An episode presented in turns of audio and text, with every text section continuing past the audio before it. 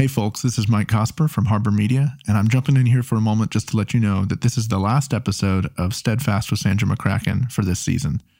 It's been a great season. We've really enjoyed working with Sandra on the show, and we look forward to making more episodes in the future. But for now, this is it. If you've jumped in in the middle and you haven't listened to the previous episodes, we want to encourage you go back and check those out. There've been a lot of great conversations. Okay, thanks for listening. On with the show. I'm here in Nashville and Forest Hills. My guest is Cason Cooley, who's a producer making a life of music and production and produces all kinds of amazing things that are coming out of Nashville. Maybe things that would be surprising to you as Nashville is thought of as country music or straightforward Christian music, but there is so much happening here. Cason is right at the front of that. So thanks for joining us. Pull up a chair.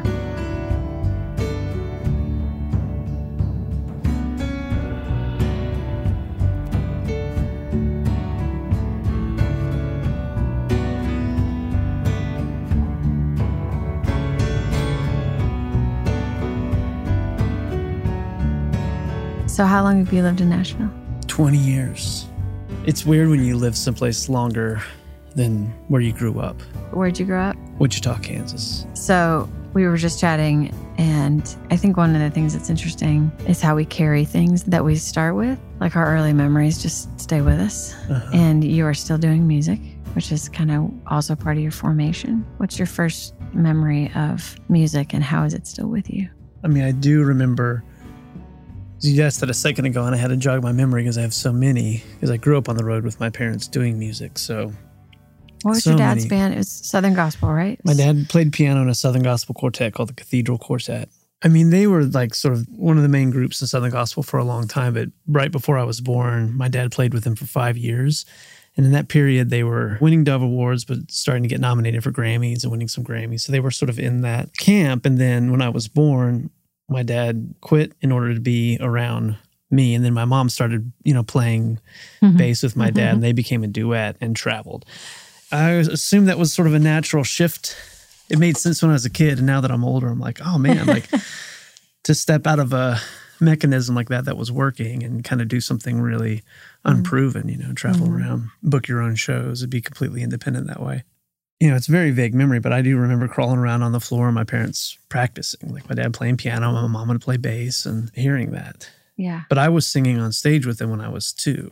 It was you and your sister, and your sister's a few years younger. She's six years younger. Okay. Yeah, some of those really early memories, I was basically an only child, you know. So Wow. And it was like an RV. It Yeah. was like, yeah. that was, I mean, my sister gave me a, I probably told you this, but my sister gave me, or handed down her Barbie camper to me when I Uh-huh. was a kid. so, so like my dream was like, and somehow music got folded in for me, but basically your childhood was like my, you know, my American dream would be like, well, what's funny about that is if you watch Breaking Bad at all, that's the motorhome. Gosh. That's the well, minus the, the meth. the uh the bounder, the night seal would have been. I mean, they got a different one later, but for a ten to twelve year period of like late eighties, early nineties, that bounder, that, that same model, oh my gosh. bounder by Fleetwood without the meth lab in it. That that is so great.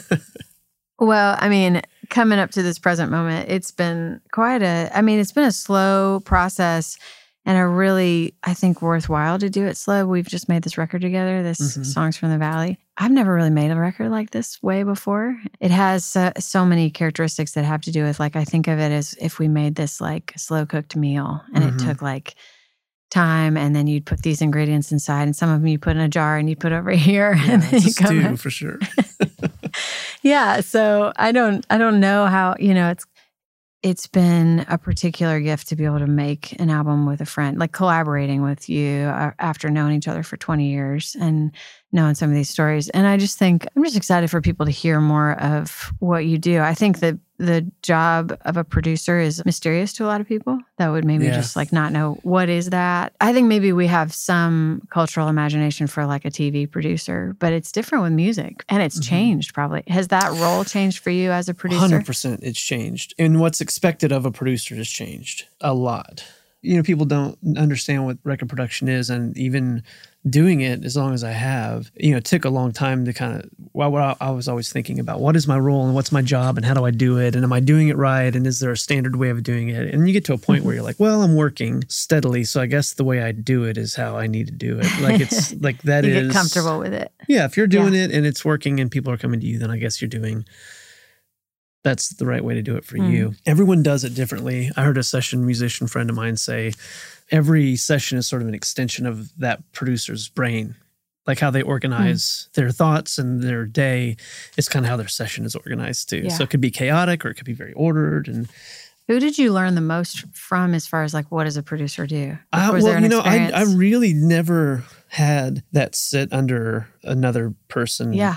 Thing. And I think now I'm getting close to 40. I'll be 39 this month. And I still feel like that's a phase that I still need to go through, like being Uh-huh. mentored by someone else or sitting under someone else and really learning from someone else. But I came about it through, you know, I was in the normals with Andy Osenga. Mhm. And towards the end of that, he had taken an advance from the last record they did and bought a Digio One rig, which Oh, is like wow. the Yeah. first kind of Pro Tools thing, and made a solo record in his apartment, which I helped him with. So that was sort of my first venture into like, we're really making something. Like mhm. before that, you had to be in the studio at Belmont or you had to pay a day rate. So there was no getting into the studio for fun. It wasn't that same kind of explorative process before that. Yeah. It was more like you were going in as people in a band hired on a label to do a thing. Man, I mean, those records that we made with Malcolm Burn, I just think there was so much more I could have learned if I had been thinking, this is what I want to do.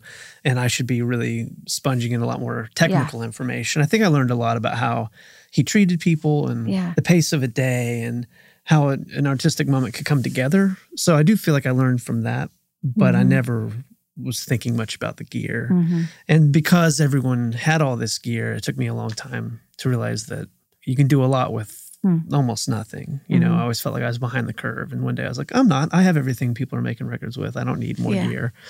But I, I always wanted that to sit under someone else and really Hmm. learn. So I feel like I really figured it out on my own. And a lot of my friends did too. Yeah. You know, I hear that there's been a lot of, like, as you're just talking, you've had a natural progression of things, which is a real gift. Like the fact that you've had work, one thing has sort of led to another. And yet you don't seem to be somebody who shies away from struggle and that you can engage in points of tension, even as you're producing. Like with me, like as you're producing a song, you tend to push toward, like, so if I'm performing and you're giving me feedback, if I'm performing a guitar vocal or something, you have a way of like knowing how far to push to where I'm on the edge of the emotion Hmm. as I'm performing. So clearly, even though you have an easygoing personality that's like, yeah, everything's great, but you understand tension and struggle. Because if you didn't understand like the edge of emotion that way, I don't think you'd be able to do the work you do with such skill. And I'm curious, like, where does that come from in you? Like, where does it feel like? How do you tap into those places of tension and release, both in work and in in life? I mean, with with your record, there were such personal songs. It wasn't like, "Hey, I've been co-writing for a year and a half, and these are like the ten, you know, like most radio friendly things that we found, and so we Yeah. we need them to go into this format and work in this genre." It just felt like a really personal record, Yeah.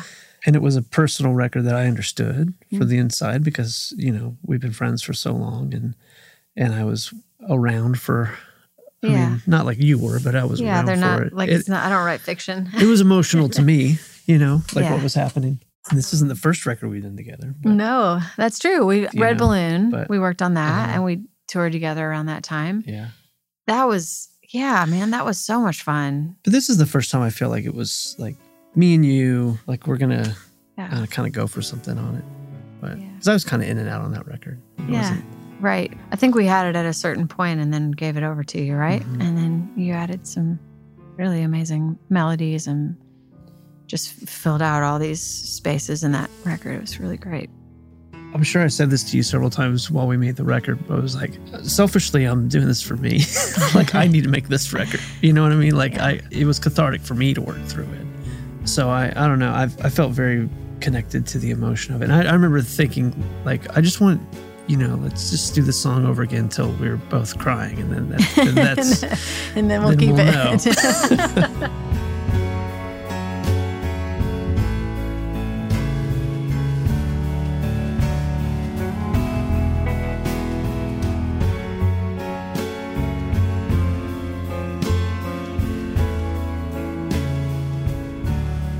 I remember one of the first days when we sat down. Me is we've been working on this a while. It was maybe a year and a half ago, and Tyler was in, and we Right. so Tyler Burkum is playing guitar and I'm playing guitar and we sat there and we just I think just the feeling of looping a song and just Mhm. playing it and playing it and playing it until like what he's playing on the guitar and what I'm playing on the guitar just start to like mesh into this one sound Mhm. and then the vocal kind of just floats on top of that Yeah. and it can breathe in this space but the slowness of it i think contributes to your ability to pay attention to that it almost feels a little bit monastic the way you approach production I wanted the listener on this record to almost feel a little voyeuristic, like Mm. they were kind of looking in on a, moment that maybe they weren't supposed to, like they were getting a glimpse behind Mm. something, and maybe that looping process, you kind of forget you're recording and Yeah. you're performing something, you're tapped into the story of what the song is, and then when you get that emotional performance, flaws and all, it, it just feels like.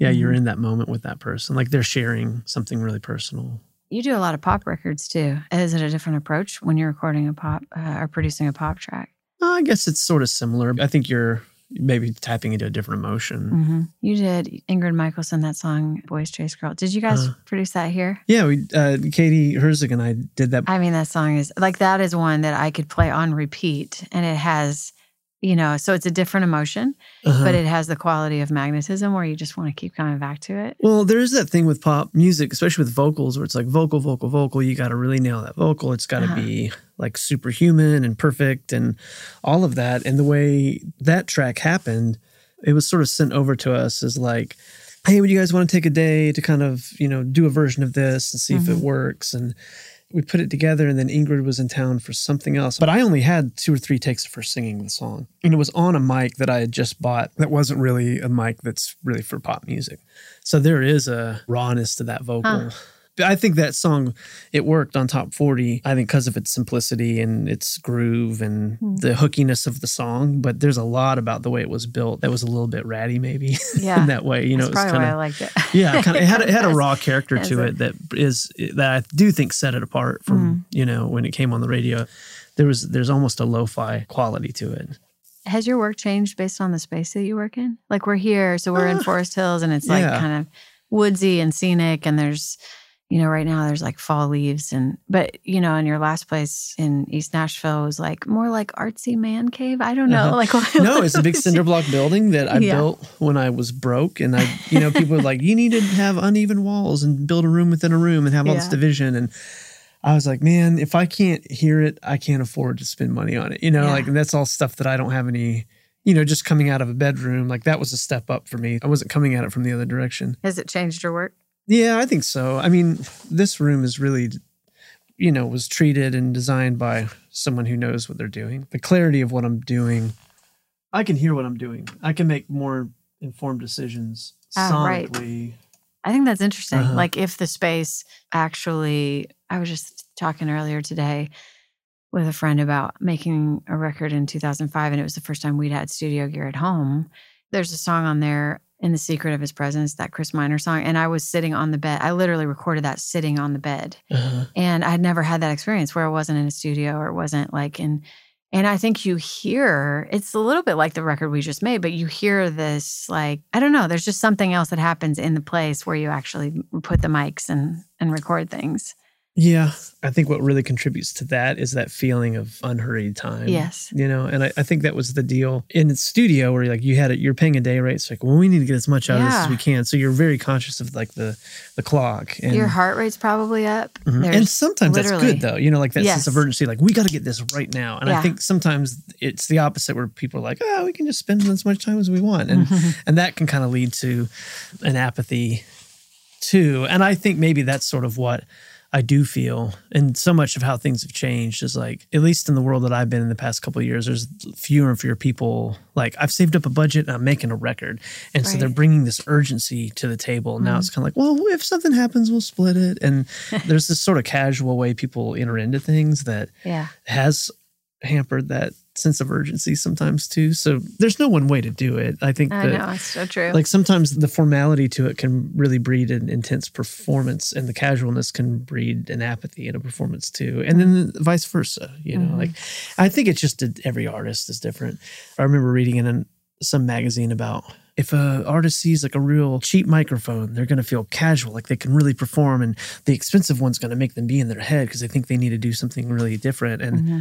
I feel like some artists respond that way and others don't. Mm-hmm. And you know, you're talking about pushing, like how you can push an artist, or how I would push an artist to find the tension. I found that some people, like when I'm working with them for the first time, I might just give them some vocal notes and just see how they respond to it. And some people are like, "Oh man, like they love that challenge." And Right. yeah, I think I can do better. And Yeah. oh, that's great. I'm going to incorporate that. And they're like, they're Yeah. just go go go. And then other people, you say two things, and it's just like They, they just fall in on themselves. yeah, they just it like taps into an insecurity, and then everything's very thought out. And I'm like, oh no, they I sent them into their head, and now it's, we're just gonna have to do this another day, you know. Yeah. And which sometimes with people like just record at your house when no one's around. Like that's when they do the best work, and Yeah. so everyone's different. I think that's the skill is learning what everyone needs. Mm-hmm. You know, like I think so much about that with you know raising children. People are like, oh, should they go to? Should you send your kid to this kind of a school or that kind of a school? Like, Yeah. well, I don't know. Know your kid and know how they react to the environment. Like every Mm-hmm. every kid's different. Everyone needs something different. I think artists are the same way.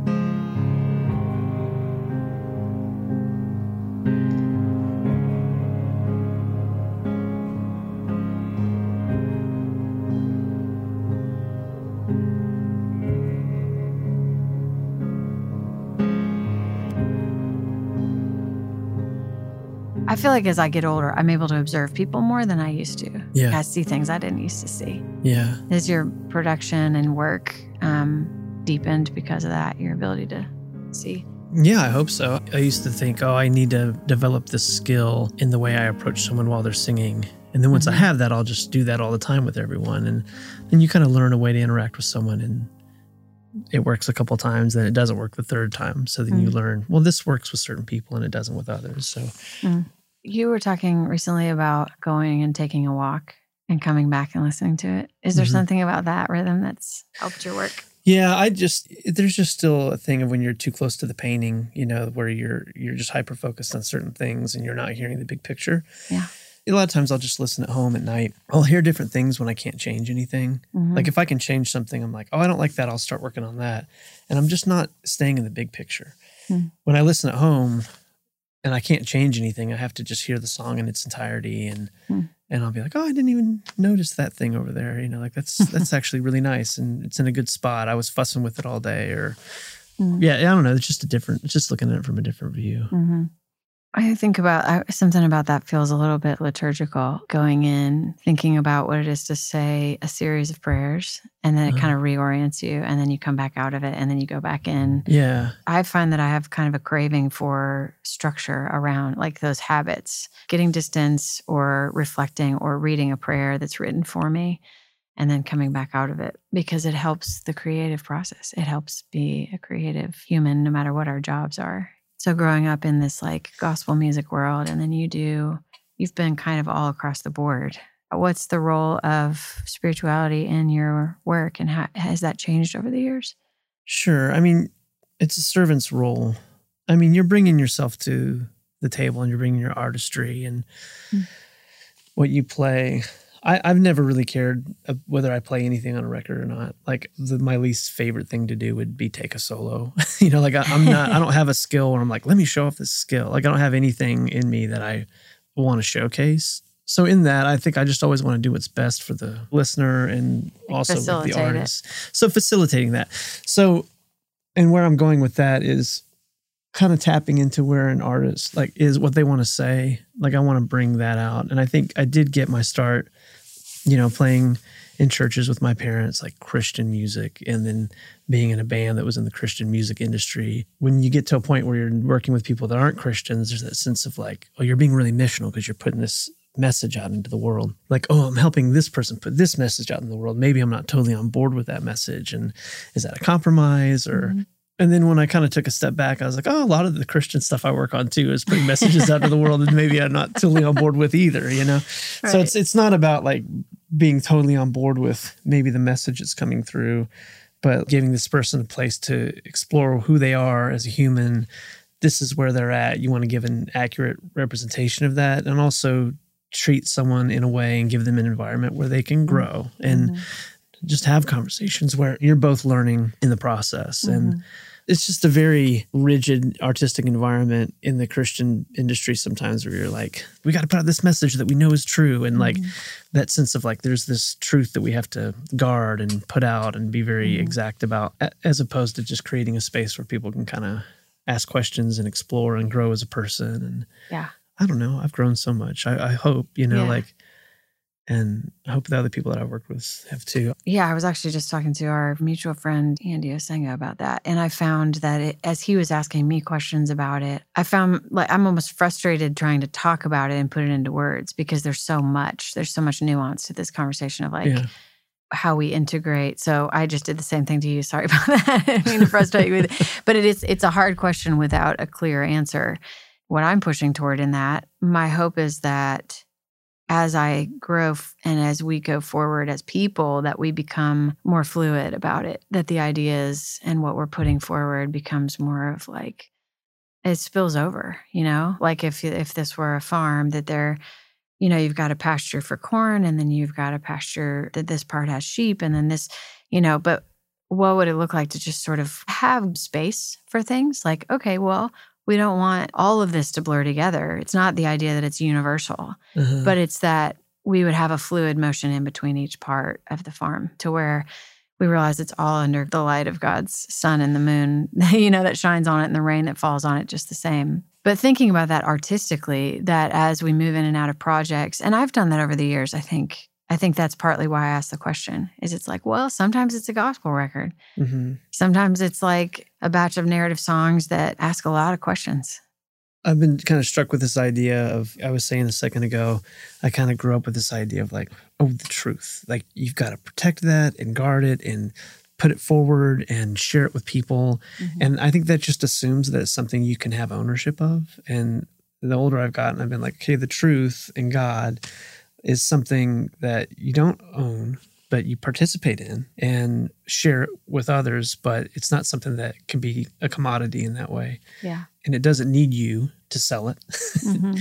you know like but Right. it needs you to participate in it and commune with it and i think just trying to create an environment where people can kind of come to that place. And and then i think when people hear music where people are connected to that and moving in and out of it you feel that on a really deep level. Like i've been to so many concerts or many artists that wouldn't profess themselves to be Christian, and even Christians would be like, "Man, there's hmm. something going on with that guy. That guy's tapped into something." You know, like they've moved beyond themselves, and maybe that's sort of into that bigger picture of you know dying to yourself and losing your ego and not being controlled by your ego, where mm-hmm. you want to get an artist to a point where what they're doing isn't driven by their ego.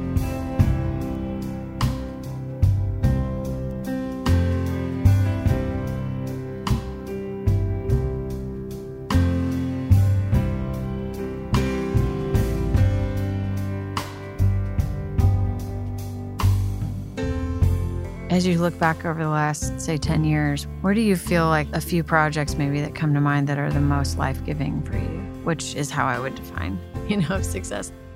And maybe it's not production, maybe it's, I mean, yeah, I would say it was just any record where we felt like where you just sort of went off into uncharted territory and yeah. and weren't sure if it was going to turn out well. I think the records were like, okay, we know what this needs to sound like, and we know what this needs to do, and we need to go hit that mark. Hmm. It never does hit that mark, so it, I don't know. Does something surprising usually, yeah, right? but What you- maybe the records where you're like, let's just sort of explore and see where it leads us. Like, What do you think about, like, what's the role of collaboration in that? that? Is that something you think about intentionally, or does it just, you seem like a natural collaborator? yeah, I mean, collaboration's great because you can have other people around that are strong where you're weak and you can learn from that. Like when I first started making records, it was always with a group of players in a room. And that was great because, you know, you have this idea of what the song is going to be, and then these people bring different ideas to the table and it turns out better than you think it's going to be. And you were in a band at this point, so it was all, Well, just even when I started producing, Okay. you know, where I would hear, you know, someone would write their song and they bring it to you and you kind of envision it in a certain way and Yeah. you kind of go after that. But then these people have different ideas and it takes its own shape and that's really fun. Mm-hmm. Where now I feel like because it's more coming from a songwriting standpoint, like the vision of where it could go is happening at the same time that the song's being written. Mm-hmm. So there's less chance for it to take a surprising left turn later. Like it's mm-hmm. all kind of going to the same place initially. I miss those days where you know people would come in and you know throw a wrench in the gears and you'd end up in a, a whole new place. But even when that was happening, I always craved that time where I'm like, okay, I can't wait to take all this back home by myself and Yeah. you know sift through it and arrange it and kind of dig into it. So when I am in those situations where there's a lot of other people throwing in ideas, that's great. And then I can kind of get into panic where I'm like, I just need everyone to go away where I can just follow my own train of thought for a while. Because when you're in mm-hmm. that zone, you're never really getting to follow your own train of thought either. It's just mm-hmm. always other people's. I like a balance of feeling out of control when other people are chipping in, and then where I can kind of like rein it all in into a place and then opening it back up to players mm-hmm. again. The most ideal process for me, I think, has always been having two or three weeks with an artist where I would always say it doesn't matter if we do anything productive in this amount of time. We just need to be exploring and finding approaches and ways to mm-hmm. do these songs that's interesting. Let's make a big mess and then put it on the shelf for a few weeks and go work on something else and then come back to it where you're not as emotionally attached to the moment, the creative moment of when it was happening. And you can kind of be a little more objective and be like, look at this mess we made. Now, how do we take this and turn it into a record? And that there would be enough spontaneity in that that the record would feel fresh and have that spark, but then you mm. kind of mm. polish it up a little bit. Mm-hmm. Yeah. Make it feel like an intentionally done mm. product. That way of working is not happening as much anymore. I mean, I'm not a painter, but you almost think it almost seems like you talk about that process like a little bit visually. Like I could imagine it as you're describing that. Yeah. Like you throw a bunch of paint Uh-huh. and then you put it aside and then you come back to it and you begin to see the shapes. I mean, I think that's a big part. Like I hear that theme. There's like there's like a action and then reflection, action and reflection. So one of those books where it talks about like the the editor doesn't get invited to the first half of the process. Mm. Like you've got to have that period of time where you're just Just unfiltered. just unfiltered creativity, get it all out, Yeah. like get the subconscious going and get it all out. And then that second half, like you've got to be Mm. your harshest critic, you know? And I think a lot of people either like their whole project is created with a harsh critic in the room constantly and it feels a little stifled, or the critic never gets invited. So it just feels like you're asking earlier, what's the difference between a record and a demo? I think a demo still has that. It's like, oh, this feels really off the cuff and loose Yeah. and fresh, and that's cool. But it's almost like the editor never got invited you know, where I feel like a good end product, you feel that creativity coming Uh-huh. Yeah. out, but also like the, the editor still got to come to the party and and Someone uh, came and like hemmed the edges Yeah. and gave it gave it a, a frame. yeah, that's they're both really important. And I guess there's a lot of artistic voice in being because in a lot of ways you're the editor, you know, uh-huh. as well. Like you kind of come in on the front end with the artist or the band and try to encourage the most amount of color and originality on the canvas. And then you also have to come back later and put on this other side of your brain, which is mm-hmm. the yeah, And that's the, hard part because that's what takes the longest it does. amount Yeah. of time, and you work harder. I feel like in that stage, but you don't see the progress as quickly. Yeah. You know, so it, it can get a little bit like, oh my gosh, is this ever going to get done? And Yeah. I feel like two I hours away from being no- done. Just worked two days, and I still feel like I've like, what have I been doing in here? Yes. What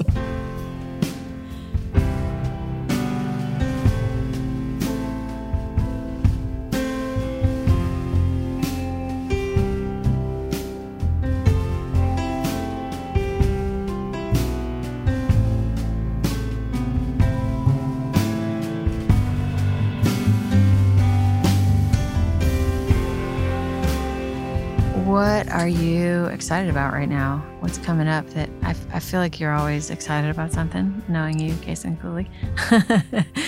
Yeah. What's on the horizon for you that you're um, looking forward to? Uh, so Trent Dabbs, we've Yeah. been writing a lot this past couple of years, and you know we've talked on and off about me doing a record for him for a long time, and so we set a week or two aside just to see what we'd come up with on our own, and it kind of had its own sound, so we, you know, made it a project called Future Fathers. So That's great. we've been doing that. We, we just released the song, we'll, and you know we have a few more singles ready to go, so we'll probably just keep releasing singles until we have a full album's worth, and then yeah. Could you imagine like touring that or just it's kind of a yeah, we talked about sending it. it out? Yeah. I Yeah, I mean, that. we really want to do it. You know, like it's Mm-hmm. we don't want it to just be an afterthought. But Trent and I have been writing with that band American Authors on and off throughout this year, and so we've got about five or six songs with them. And then Butterfly Boucher and I did three songs for Missy Higgins, an Australian artist.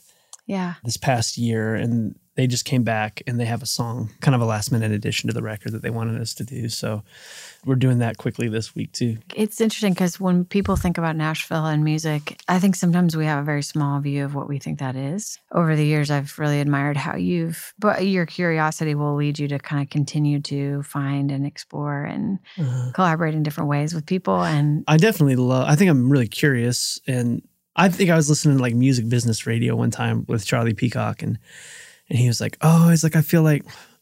I don't know if you use the word mistake, but like something he's done in his career is like, I'm very curious. So I'd very, I get into this style of music and I wanted to learn that. Then I get into this style and want to learn Yeah. that.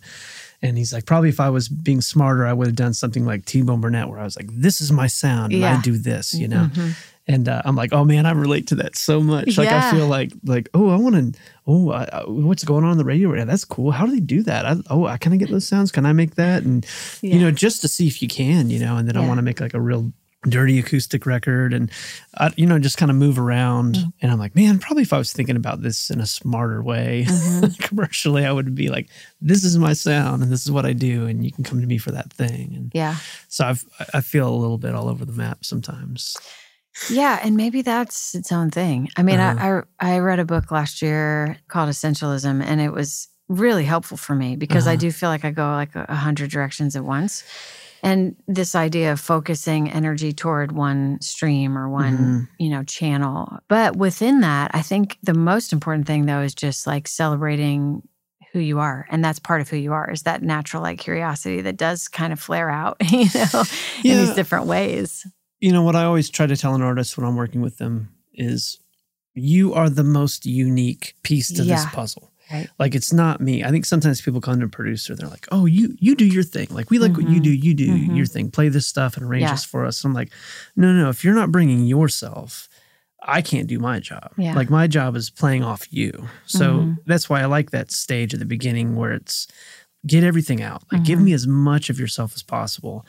Then let me say, okay, of all everything you gave me, we're going to focus on this 20% Mhm. and we're going to put it together maybe in a way that you wouldn't have thought it would go together, Mhm. But it's going to be interesting and you're going to totally recognize yourself in it. You're going to be like, that's me. Mm. Yes. And and so like and that's it's still going to have your fingerprints, but it's not going to be Mhm. controlled by your sensibility. Well, I'm so glad for the time and I'm excited for people to hear more from you and to like I don't know, I just I love the way you are your humility to kind of be behind the scenes on the projects, but that you then I look back over the work you've done and it's just like it is a serious artistic contribution with like excellence and care and thoughtfulness and everything you do. Mm. And I just I want people to know about that and I'm I just love being able to hit record on a conversation so that others can participate in that and know more about what Oh, you're doing. It means So, a lot to me because I, and when you're in that zone where you're just always kind of pushing yourself and like sometimes I can't even wrap my brain around what I'm doing. Yeah. Yeah, it kind of gets abstract. You're in in the weeds, right? Yeah, what I do can feel very abstract and very not concrete. Like Katie Herzig released a song from the record that we did for her I last love year. it so much, by the way. The Oh, songs thanks. are just I'm loving it. And then one of the Future Fathers songs came out, and a friend texted me like, "Hey, these sound great." And I was like, "Oh gosh, it feels like it's been such a long time since something's Yeah. been released," you know. And Yeah. Yeah, I feel that way with the songs from the valley too. That we've been working on it for a couple years. Really, Mhm. it's poetic that it's coming out on Ash Wednesday, and just the Yeah. timing of that. But but that I've been, you and I have been living with these songs and with these stories and with the everything that's in that for so long. It's new for me to wait that long in between a Mhm. release. You know, so this was parallel with the Psalms record. The songs were written at the same time, but then to wait so long, and then I feel like it comes out and it's new for other people, but they're experiencing it for the first time and it's well, I'm so that. I've been so excited about it because I feel like you know that whole the curiosity thing, like the way we made that record. I've wanted to make a record like that for so long, where it Yeah. feels like, yeah, it's not like get into a big studio. Like, I mean, we did it in here, but I wanted it to feel like. You know, it was done on a four track recorder. You're documenting a place where you were emotionally, and then we were able to sort of add sounds to it. yeah it's almost like Yeah. this spirit like you're uh, alone singing these songs and like this spirit Mm. kind of comes in and moves in and out and sometimes it just goes away and sometimes it's very present and Mhm. i feel like that's just sort of how going through the valley feels like that sometimes like sometimes you're just overwhelmed with the spirit and sometimes Yeah. it's so dry yeah and sometimes you can barely hear your voice sometimes you you're Yeah. swallowed up by yeah that's so true uh, that's what i wanted to feel almost like i said like voyeuristic or something where it's like it's so raw that it almost feels like it shouldn't be. Yeah. and that was sort of like your piece of the puzzle to bring to that record. Like that's the thing that only you could have brought is like your songs and your vulnerability and Mhm. you know the delicate fragile performance. I don't know, I just wanted that to be really driven that way. And I knew I could do that with you because you can really you're you're a great Thank you. performer, you know. Thank you. Well, I think it's been an added gift, even though it wasn't really intentional. It's not like we started out thinking, oh, let's make a record over five years or whatever it's going to take. like, it, we weren't trying to be slow, but I do think even the joy and the healing, it's almost like you can trace some of the healing of the Mhm. songs in the songs because of the time that it takes.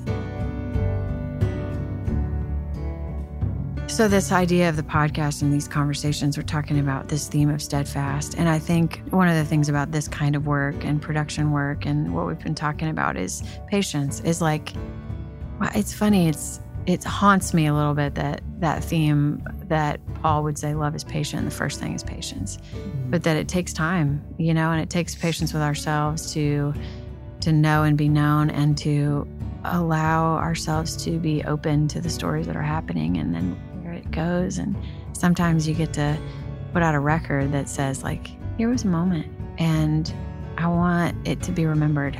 So i just i'm thankful for you and the work that you do and the way you do it. Oh, so Thanks.